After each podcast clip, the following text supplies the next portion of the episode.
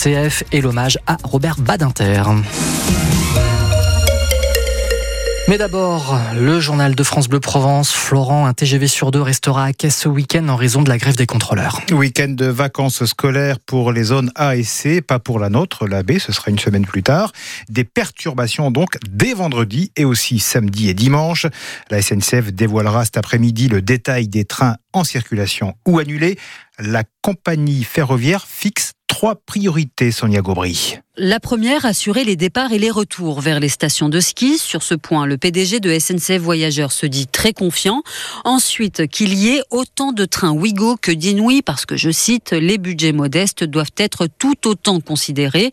Et enfin, la troisième priorité, en cette période de vacances scolaires, la SNCF va faire son maximum pour que tous les enfants puissent voyager avec son service junior et Vous le disiez, le plan de transport sera dévoilé cet après-midi, mais les les voyageurs qui ont réservé un train vendredi, samedi ou dimanche sont censés recevoir depuis ce matin un SMS ou un mail pour leur dire que soit leur train est confirmé, dans ce cas, il partira sans aucun doute, promet le PDG de SNCF Voyageurs, soit à l'inverse, que leur train est annulé. Là, la SNCF invite ses usagers à décaler gratuitement leurs billets en les encourageant notamment à partir jeudi ou lundi. Si ce n'est pas possible, le billet sera intégralement remboursé et l'entreprise prévoit en plus un dédommagement exceptionnel dont les conditions doivent être précisées cet après-midi.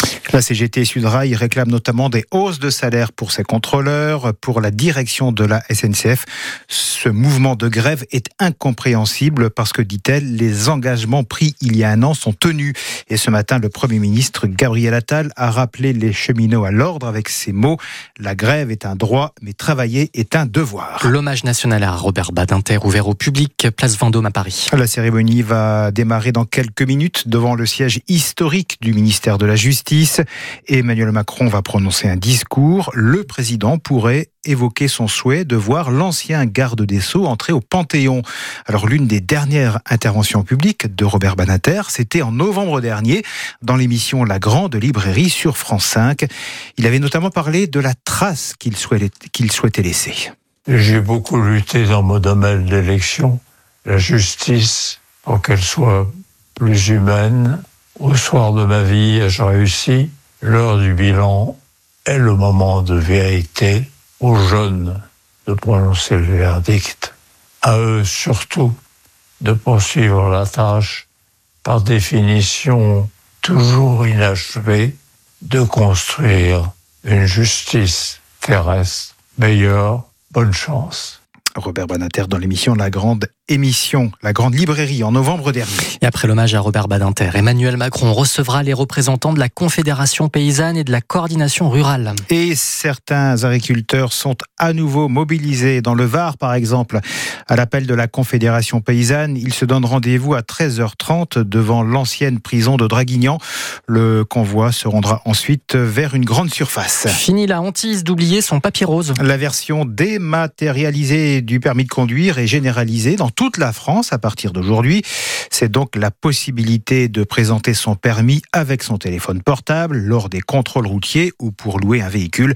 Il n'y a pas d'obligation et les automobilistes intéressés doivent télécharger d'abord l'application France Identité. Les joueurs de l'OM s'envolent cet après-midi pour Hambourg. C'est dans cette ville allemande que les Marseillais affrontent demain soir les Ukrainiens du Shakhtar Donetsk en 16e de finale aller de l'Europa League.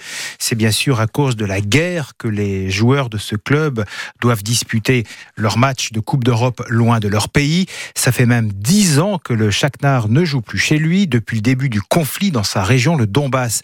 Même loin de ses terres, ce club ukrainien reste la fierté de tout un peuple et de ses exilés qui ont fui la guerre. C'est le cas d'Olena, 61 ans. Elle est née à Donetsk. Elle est arrivée à Marseille il y a dix ans. Voir le Shakhtar jouer en Coupe d'Europe, cela montre que l'Ukraine est toujours debout, nous dit-elle.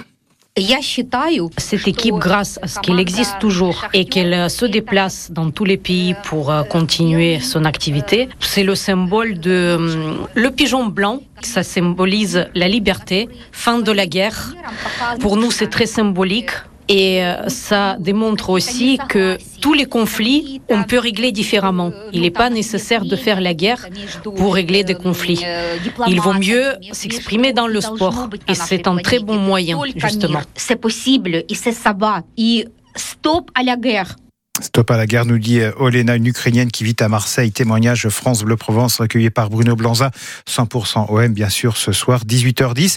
Le PSG, pour sa part, retrouve ce soir la Ligue des Champions, huitième de finale aller contre les Espagnols de la Real Sociedad. Quel temps pour cela